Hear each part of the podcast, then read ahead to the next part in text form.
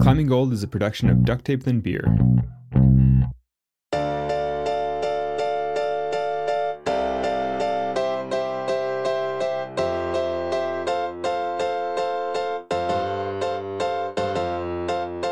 Hi, everyone. I'm senior producer Elizabeth Nakano.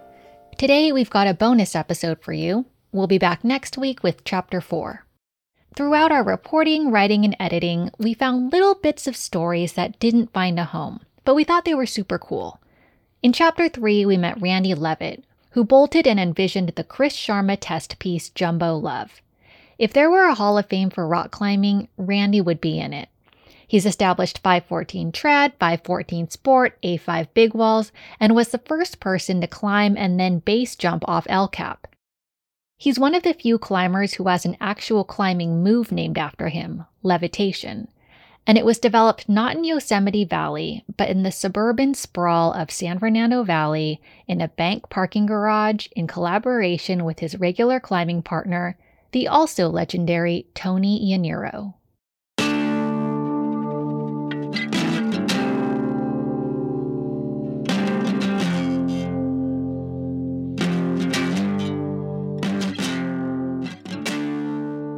I, I, saw a story about you and uh, Tony Yaniro climbing in a Wells Fargo parking structure. Is that a, you know, practicing crack climbing? Is is that a thing? Can you talk me through that? Crack climbing has very specific muscle groups, and things like that needs to be really strengthened and hardened uh, for better crack climbing. So we would actually make machines or devices, uh, ladders, and, and different types of devices where we could strengthen those muscles but ultimately, if you could actually find cracks to train on, that was the best. And we found this uh, banking, it was the Wells Fargo Bank. It's in San Fernando Valley. Um, it still exists. It's still there, and they had these all these cracks that were support beams in the concrete, and they they were basically spacers, uh, giant concrete headers to hold up the parking structure. And some of them were hand size, some of them were fist size. They were about 45 feet long, uh, roof cracks.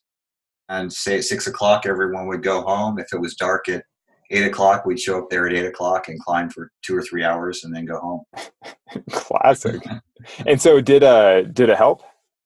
Oh yeah, oh it helped a lot. And Tony was uh, the most phenomenal crack climber uh, that I'd ever seen. We actually even had crack wars where I would start on one side and Tony would start on the other, and we would climb towards each other and when we get uh, we would meet in the middle we would turn towards each other and we try to pull each other out of the out of the ceiling. And but sometimes it would end where we'd slam on the concrete right on our backs. Like i would try to get my legs higher than his and then wrap my legs around his uh, stomach until i squeezed him to death and he would try to do the same with me. And so it was, it was really crazy time.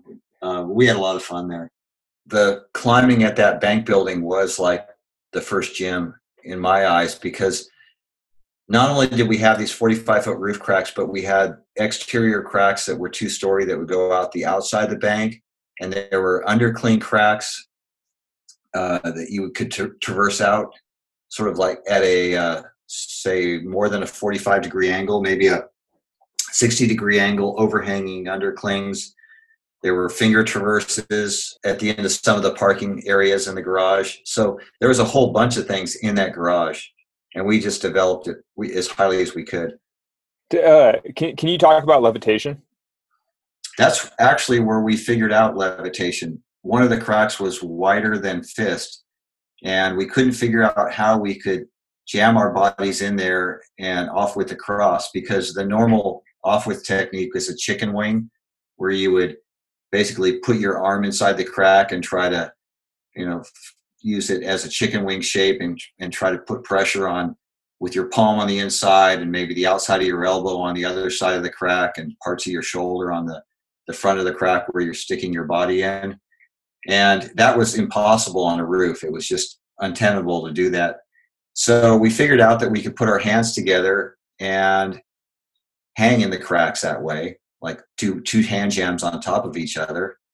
Uh, but then the problem was, well, how do you move? Because your hands are together, so you can't really move your hands. and then we started being able to hang from our feet upside down on those cracks and move across.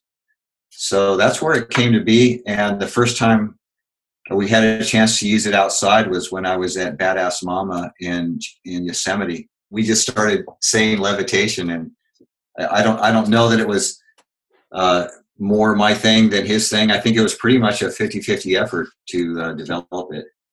I mean, you're you're you have a climbing name, move named after you. I know that's that worked out. You know, and if uh, if my mom had kept her maiden name instead of getting my dad's name, it would have been Hercules. So, Wait, uh, would you really have been named Hercules? I would have. That was a lost opportunity. That's amazing because that actually is a more fitting name for for climbing wide cracks. I know. Because no matter how how good a technique you have, you still always feel like Hercules when you're when you're battling a wide crack.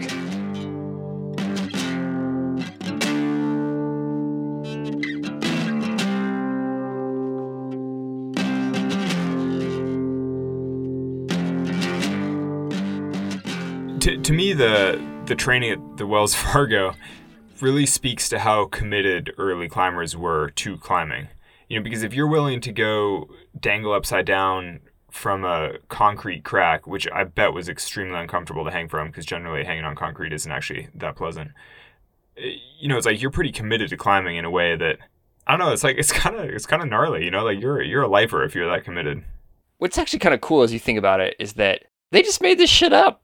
You know that like there's like actually like that that's like something that's a good reminder even for younger climbers today is that ultimately this is about you could still make something up. There could be whatever version of that Wells Fargo punk rock laboratory out there waiting for people to think of new things and think of new techniques and think of new approaches to climbing. yeah, exactly. I think what's cool about levitation is the fact that they had a problem in climbing. Basically, there was an unsolved problem of how you could climb a crack that was bigger than your hand that was overhanging. And they solved the problem in a way that has really withstood the test of time. I mean, nobody has found a better way to climb wide cracks like that, and that's why the technique is now named after them because it really is the most elegant solution to a pretty fundamental problem. But if you think about a gym nowadays and, you know, having 500 people in the building at a, on a packed weekday night. Imagine having 500 people fan out all across the city, each looking for different banks to climb on and buildings to climb on and parking structures. You know, it's. I think training at the Wells Fargo is, is a solution for two guys. It's not really a solution for climbers in general. Yeah, it's like it's funny. I just hear you say that. I just totally thought of like the whole skateboarding is not a crime. And even skateboarding, like skateboarding only works if you have a handful of guys fanned out around a large urban area you know, grinding a couple rails. I, I, think climbing is the same way. I mean, imagine how many people, like, if you had people climbing buildings all over town all the time, you know, you'd routinely have folks like falling through the door of some building, you know, or like imagine some guy's practicing a roof crack and falls onto the hood of your car and you're like, whoa.